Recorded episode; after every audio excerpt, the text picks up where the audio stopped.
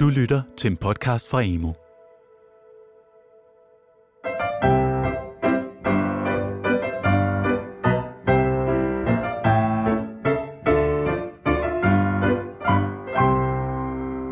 Du lytter til podcastserien Gymnasielyd, produceret af de gymnasiale læringskonsulenter i Børne- og Undervisningsministeriet. Vi er Paul Bridgewater og Mette Møller Jørgensen. Dagens tema er elevtrivsel. Elevernes trivsel har bred bevågenhed i den offentlige debat, og gymnasierne kan med de nationale trivselsmålinger følge egen progression i såvel faglig som social trivsel. Og broderparten af eleverne trives, men dem, som mistrives, får det desværre værre. Og mens vi taler om den bredere mistrivsel, blandet sammen med de måske mere svære diagnoser, så bliver det relevant at spørge, hvad skolen skal og kan løfte. Skal vi tale om livsduelighed frem for lykke? Hvad kan vi lære af de sårbare elever? Og hvordan kan trivselsarbejdet struktureres og integreres i skolens øvrige kvalitetsarbejde? Det skal vi tale med vores to gæster om i dag, og velkommen til jer. Tak. Tak. Tue Sanderhage, du er direktør på Vestegnen HF og VUC, og Helle Rabøl, du er lektor ved DPU og forsker i skoletrivsel, og du har blandt andet medvirket ved udarbejdelsen af den nationale trivselsundersøgelse på grundskoleområdet dog. Øh, og så har du introduceret øh, til begrebet PIP, som vi godt kan lide, som skulle stå for piger i pres. Ja. Allerførst skal vi tale om, hvad det vil sige at trives, og hvis I skulle komme med et hurtigt bud på det, hvad vil det så være? Et hurtigt bud, det er, at man har velvære, man kan få lov at virke, og man er vældigt. Det var tre V'er og tu. Jamen, jeg synes, det handler om at opleve, at man hører til i et fællesskab om noget. Det var kort og koncist. Vi er i skolesystemet begyndt at anvende trivselsmålinger. Alle elever i de gymnasiale uddannelser er én gang om året bedt om at svare på et nationalt spørgeskema med 51 spørgsmål, hvor de skal vurdere, om de er mere eller mindre enige i de her udsagn. Der er udsagn som, lærerne giver faglig hjælp, når jeg har brug for det. Det er et af dem.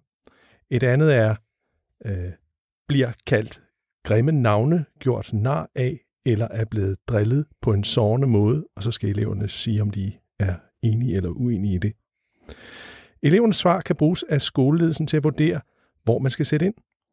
Hvad tænker I om et øh, sådan værktøj? Øh, og nu, to. Altså, jeg tror faktisk, det er godt, at vi løbende spørger vores elever om, hvordan det går og har det. Og det har nemlig mange forskellige øh, parametre at måle på. Øh, så det synes jeg er, er, er fint at, at, at få det øh, på dagsordenen. Det giver os i hverdagen nogle helt øh, klare indikationer på, hvor er det, vi kan sætte ind. Og noget af det, vi er blevet klogere på, og det kan vi måske vende tilbage til, det er altså det, jeg startede med at sige, at man føler, man hører til. Altså man faktisk oplever, at det sted, man er, er et godt sted for en, og at man indgår i et fællesskab. Og at der så også er et noget, og det der noget handler så om faglighed.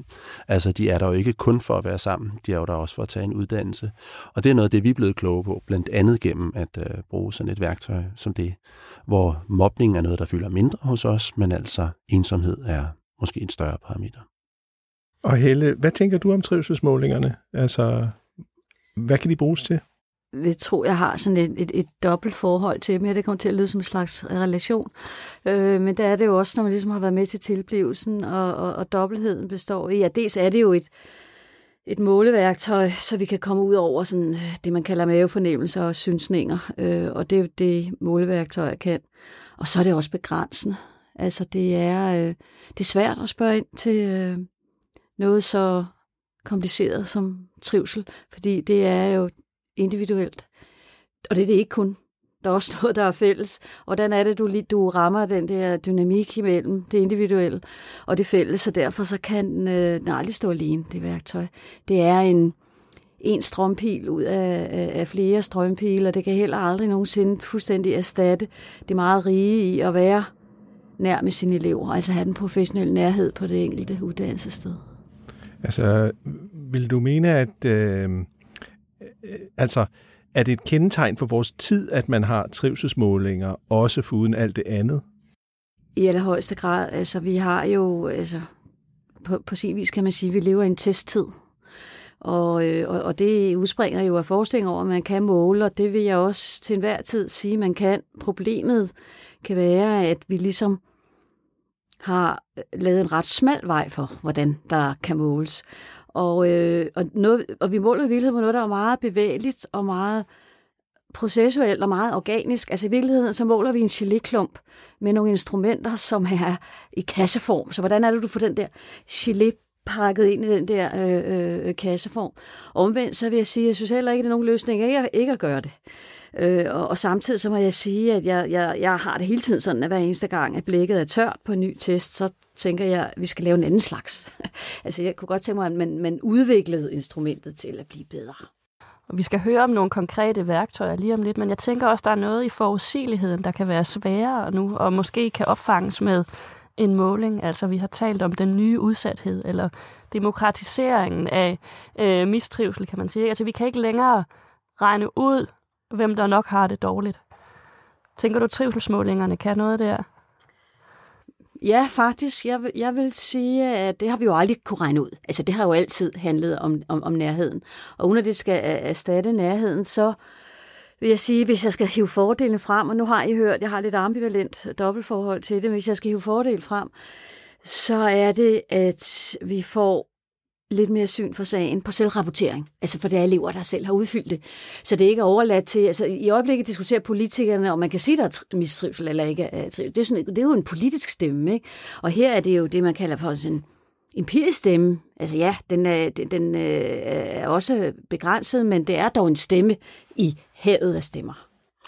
Og jeg er egentlig altså, jeg er meget enig der, der er jo både noget individuelt, noget relationelt og noget materielt, som på en eller anden måde sætter sig sammen til at finde ud af, om man er, triv, øh, er i trivsel. Jeg havde det sådan de øh, første par år, hvor jeg kiggede ind i det der, man bliver, øh, øh man bliver jo det offentlige lukket ind i et forkortelsesunivers, og det her ETU, og der var jeg faktisk i nogle udgaver i tvivl om, det betød øh, trivsel eller tilfredshed. Øh, fordi de kan have en tendens til, at man evaluerer det, der er omkring en, og i virkeligheden ikke i høj nok grad finder ud af, hvordan er ens samspil med den kontekst, man er en del af. Og, og, og der tænker jeg også, at vi har nogle opgaver med at supplere øh, det kvantitative.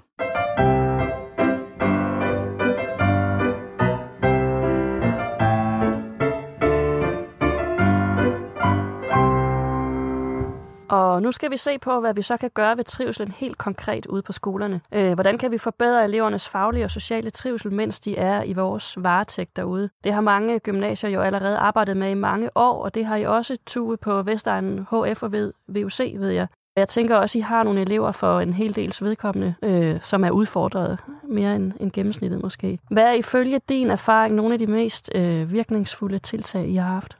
Altså, jeg tror, at, at, at øhm, vi skulle lave en eller anden form for fællesmængde, for der er en masse, som man ikke skal stå her og liste op.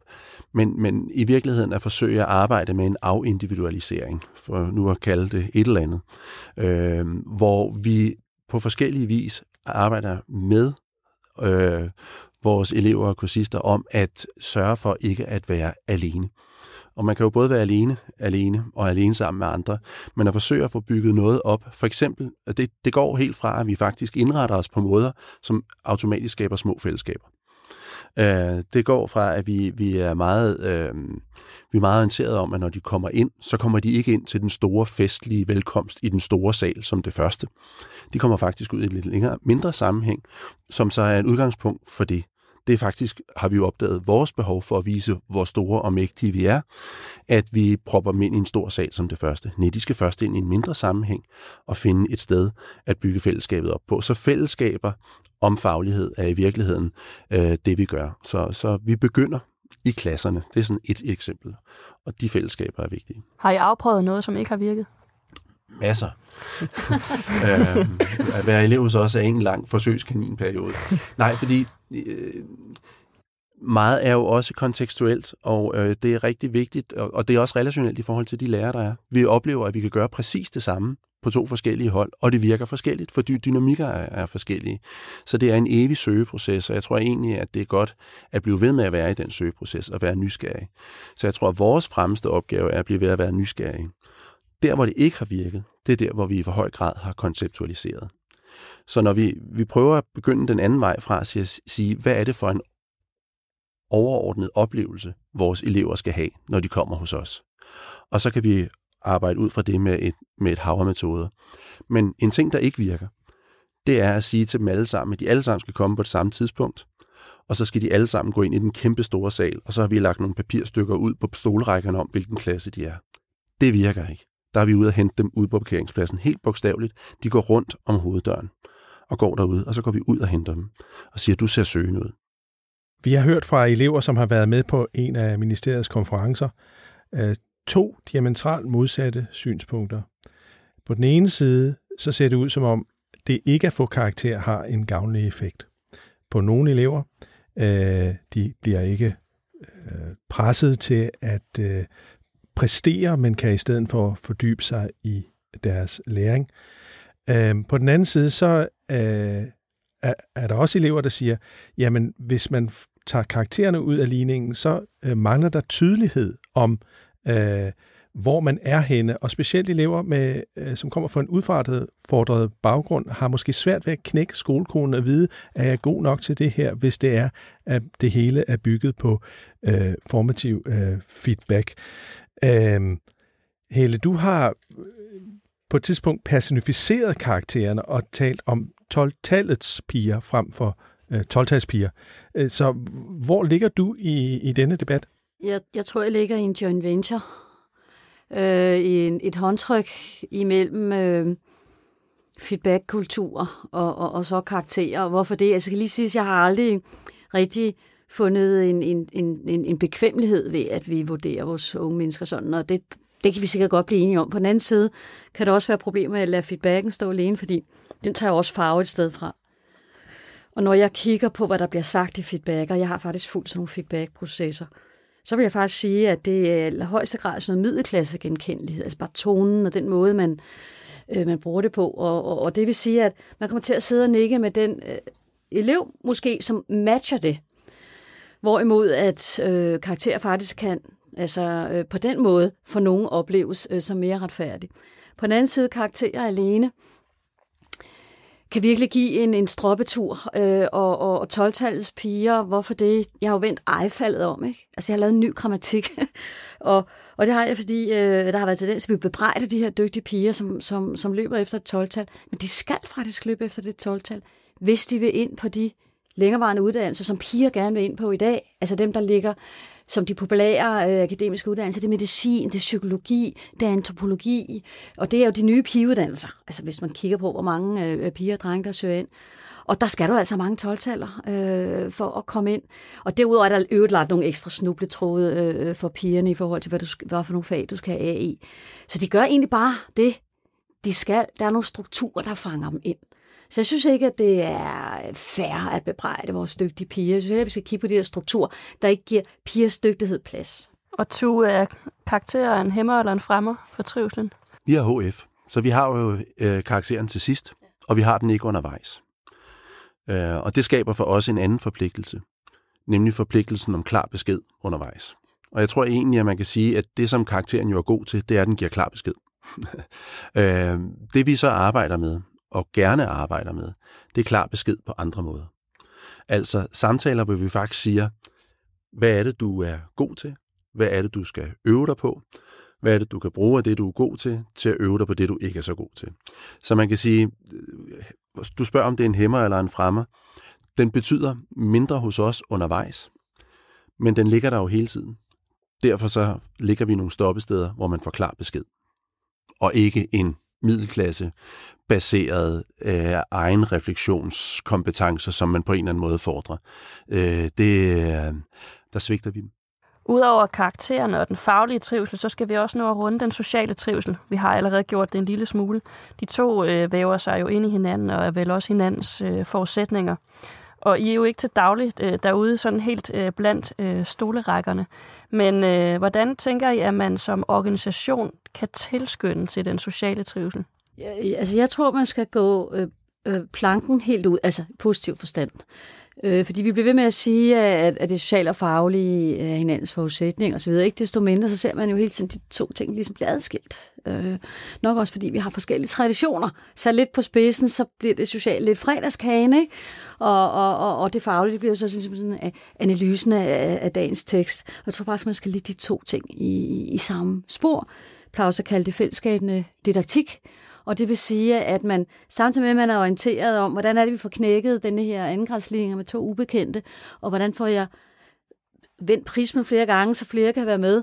Hvordan kan det samtidig også være noget, der, der, der, der styrker et vi? Altså, jeg, der, jeg tror meget på, at alle mennesker kan fange par, faglig, øh, øh, altså fange øh, faglig passion, eller finde faglig passion. Det handler helt om guiden, der får dig derhen. Og selvom det ikke er så moderne i gymnasiet, så har du også været ind over hele det her mobbeforskningsområde. Er det noget, der er kan bringes ind i gymnasieskolen på en eller Ja, altså faktisk er fællesskab didaktik jo sprunget ud af mobbeforskermiljøets idé om, hvordan man kan praksisgøre. Men vi, har jo, vi følger jo med af alle undersøgelser på gymnasieområdet, der har set, at mobbetallene er små. Øh, vi, vi tillader os også at være lidt smule kritisk, øh, og dermed også på det udvalgsarbejde, jeg selv har deltaget i, fordi øh, unge mennesker har en anden forståelse af, hvad mobning er. Det bliver jo bare betragtet som noget, små børn gør. Men det er jo altså også noget 80-årige gør. Øh, og derfor så skal vi have lavet nogle andre slags oversættelser, fordi ja, altså, der er mobning på gymnasiet. Det kan vi jo se, når vi følger nogle gymnasieelever øh, øh, i røven, at der også er øh, mobning der. Men det genkendes mere som ensomhed og isolation. Jeg, jeg, jeg hørte ikke, jeg, jeg, jeg, jeg blandede mig ikke, fordi jeg var ikke ligesom dem, eller han, var ikke, han hørte ikke rigtigt til sammen med os, eller han forstod ikke vores koder, eller han faldt ikke ind, det var ikke vores kemi og sådan. Jamen helt enig, og, og, og det bringer mig egentlig tilbage til jeres første spørgsmål, det jeg begyndte med at svare. Altså oplevelsen af at høre til i et fællesskab om noget. Og det vil sige, altså øh, fællesskab øh, didaktik, vi kalder det deltagelsesdidaktik. Øh, det, at man sådan set, når man er i en didaktisk sammenhæng, som det at gå i skole, at være i uddannelse er, jamen så er man deltager. Og det vil sige, at vi bygger en, det, vi kalder en pædagogisk kernefortælling op om det her begreb. Øh, en fortælling, som ikke skal være en manual til, hvordan underviser du, men en fortælling, som vi hele tiden fortykner omkring begrebet deltagelsesdidaktik.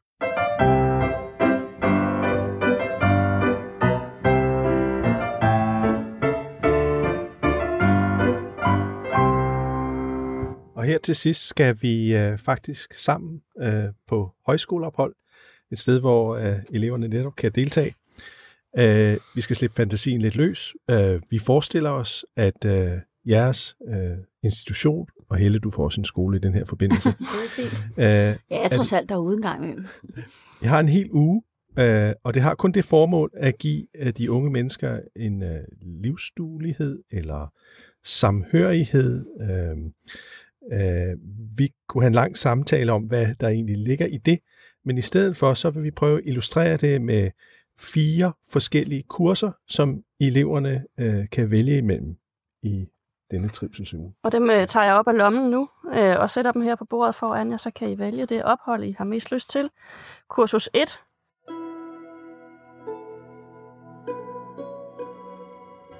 Ud af ræset. Kursus i meditation og massage. Kursus 2. Jeg griber med længsel. Ud at arbejde. Kursus i vedholdenhed. Min hakke, min skovl og min spade. Kursus 3. Ind i musikken. Kursus i klassisk dannelse. Og så er der kursus 4. En tigermors staldtips kursus i at worke smarter. Hvis det er, I tænker, det er ikke noget for os, nogle af de her, så kan I forestille jer en helt femte kursus. Der er sikkert elementer i dem øh, alle fire, som kunne være øh, gode at have med. øh, men, men jeg vil alligevel sige, at det kursus, jeg gerne vil lave, det er jo måske netop noget af det, som, øh, som vi nogle gange er bedre til øh, blandt medarbejderne. Øh, det er kursus, der handler om at arbejde godt sammen øh, egentlig at øh, tage afsted der, og øh, på nudansk hedder sådan noget vel teambuilding. Øh, jeg tror ikke, det skal være ligesom teambuilding øh, ofte kommer til at lyde, men egentlig det at øh, være god til at samarbejde om noget fagligt. Øh, det kursus vil, øh, øh, tror jeg, vores øh, elever vil have bedst af at komme med. Ja. Fordi det vil også tage noget af både aleneheden og, og, og, hvad skal man sige, den del, der handler om at værne sig men hvordan bliver de gode til det? Det er jo også det, vi ligesom prøver at signalere med det her. Er det ved at blive ved? Er det ved at være i stand til at koble ud? Eller er det ved at kunne gøre noget smart? Eller hvordan er det, man lærer det her? ja, hvordan lærer man det? Vi har gode venner. Nå, men altså, det, det, det lyder lidt uh, banalt, ikke? Men, men, men, men jeg oplever altså bare, øh, og jeg går faktisk meget rundt, også blandt stolerækkerne, og øh, det, at man oplever, at man har gode venner, og at man kan gå til nogen, og at man faktisk kan betro sig, øh, er, er, er vigtigt. Når jeg kigger på de fire kurser her, så... Altså nu bliver jeg selvfølgelig enormt nysgerrig at på den der tiermor. Altså, det, det, den har jeg nok hørt mindst om. Men jeg synes, der mangler en, så, så jeg vil godt øh, byde ind på, på en femte, og det er ind i stammen. Det er jo denne her øh, som en metafor stammedans, som det er at være med et vi, og den, den er jo fuldstændig dobbelt. Jeg, jeg synes, det var øh, meget stærkt billede, Tue havde før af, af de her øh, elever, som øh, går rundt ude på parkeringspladsen og, og ikke kommer ind. De skal jo træde ind i en stamme, og det kan jo være voldsomt, også hvis du har været lidt isoleret. En anden voldsom måde på at, at, gå ind i stammen på, det er, at du gør, laver den omvendte bevægelse, at du laver så meget performance, øh, fordi du, du, det skal bare lykkes for dig, ikke? så det næsten bliver øh, too much. Så ja, kursus 5, ind i stammen. Nu er timen til ende. Vi ønsker vores gæster og lyttere glæde og trivsel. Velkommen i stammen. Du har lyttet til serien Gymnasielyd med de gymnasiale læringskonsulenter Paul Bridgewater og Mette Møller Jørgensen. Vores producent hedder Dorte Palle. Hvis du vil høre mere, så ligger både første og anden sæson på hjemmesiden emo.dk, men det er også på iTunes eller der, hvor du plejer at hente dine podcasts.